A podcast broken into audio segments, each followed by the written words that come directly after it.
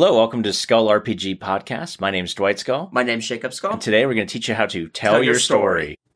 So the last stage, which is going to be the shortest one because it's more of what we're known, it's like day to day right now, would be the clay age. Yeah. So in our, if you go back, uh, wow, uh, f- five episodes ago now, you'll hear us talk about golden to silver to bronze to clay, and that followed the Greek understanding of how humans were built. Uh, first, humans were made of gold, then silver, then bronze, and finally, we us today are made of clay, basically. And um, the weakest of them, but also the ones that have survived the longest. Yes. So one of the things that you could talk about is so the clay age, if you will, would be a modern, a D20 modern or um, any kind of modern age Yes. game. You're look. th- This would be like Shadowrun is like the closest to this, which then you Well- implant magic into. So it would be Mage the Ascension Yes. um, because you're playing humans that have magical abilities. If you did a D20 modern Yes. GURPS campaign or you're doing any kind of combat, like there's a lot of, I'm, we're not into them, but like if you were doing an RPG that was based on like World War II, you'd be firmly set in the clay Mm-hmm. age. And You're talking the tech that we know now, or Something close to it. future tech with little to no magic at all. Right. Yeah, we're talking about so a cyberpunk would be an example of Cyber, that. Cyberpunk's a perfect one because it has no magic like Shadowrun does. Right, exactly. Yeah, Shadowrun's kind of like D and D for sci-fi. Star Wars would actually fit into this as well because minus the Force, everything's tech. Everything's tech. Yeah. And so what you're looking at is you're looking at the concept of um, your monsters are typically people. Or something people made.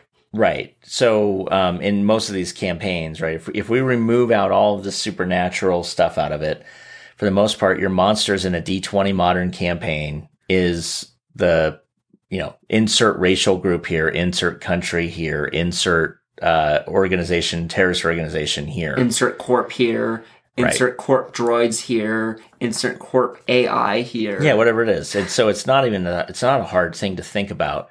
So if you're going to do, um, it's almost not even fun to call it a clay age at this point. But the difference is simply this: you don't normally have a monster manual that comes with these games because you're creating villains or um, things for them to fight that are in the world. So if you were going to do, let's just do a D20 modern game as of today. So you could set it in a war torn country like Afghanistan if you wanted, and you could play an Afghanistan conflict. You could do the same thing with the Vietnam conflict, those sorts of things. You could also go a little bit into the future and talk about how we have conflict with machines and a Terminator type of a scenario. You could also pull it a little bit back for like a spy thriller during the Cold War using Yeah. like Night's Black Agents. Hundred percent. Where Night's Black Agents would be a little weird because of the vampiric aspect of it. I, But yes. discounting that would be Yes. because he has rules for that without He has rules without the vampires, absolutely. So the thing that you can do here is just to think about as you're as you're playing. If, again, this is world building 101. Why are we covering it? Well, because one of the first things you want to do as a GM, and we've had a conversation about this before, but you're picking your genre. Mm-hmm. But in some ways, you're also picking your your level of age as a world builder. So is it a golden age where everybody's a god functionally, either that a tech god, a magic god, a whatever god? Is it a silver age where those gods have all been kind of dethroned except for a handful that are still pocketly the power. left? The power of your world defines the world you build just as much as your genre. Exactly. Exact 100% because it's a different conversation to have a um so we'll pick on another game. Um so you have like a Call of Cthulhu game. Yes, Call of Cthulhu is very much a clay age game fighting Golden Age. with trying to thwart people from bringing about the golden age horrendously back in and there could still be some silver and bronze age monsters running through the world that these poor people have to try to fight with and they have no ability to Yes. fight Uh, so uh, a TV show that has that very concept is Torchwood. It's a clay age. yep you fighting golden or silver or bronze age stuff. And yes, they have some tech that they pulled from that, but it's very highly just normal human beings fighting the unknown. well same thing with like uh supernatural Yeah, very much so supernatural is very much like that. you know you have two normal dudes there's other monster hunters with them as well. Yeah. But you have two normal people that are looking into relics of the past that make no sense to the average person, fighting things that no human should have the right to be Yes. fighting. Constantine is kind of like that, but with a little bit more power because he has knowledge to use magic. But he's Yes. very much fighting things above his weight class Exactly. through tricks, tricks and deceiving, and knowledge of how that world works, however finite. Yep. And that's kind of the issue here is Clay Age are hitting outside of their weight class if they're fighting anything above them because that now is introducing an element that's not normally in the world or normally they have access to. Mm-hmm. So this is going to be a really short episode, but if you're going to do a Clay Age, I don't see a problem with it at all.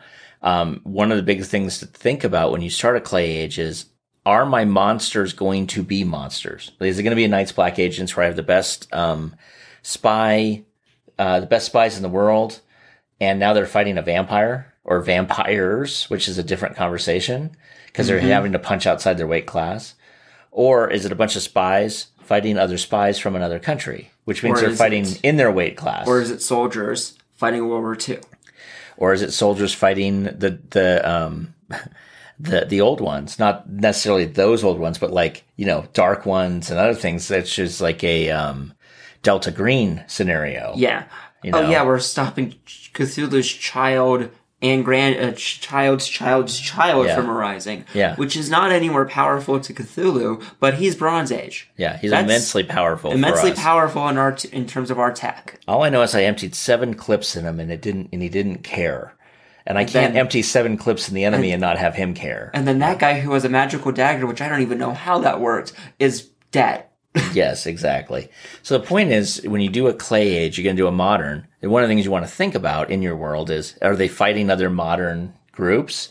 Or are they fighting ancient groups that might have a lot more power or different abilities than they're used to? So with that, that will end our little series on this part of the world building. We're now going to pivot over to um, mythologies and other things uh, if you need to do that. So we'll see you on our next episode. Hey, thanks for listening. And for more resources, please go to skullrpg.com.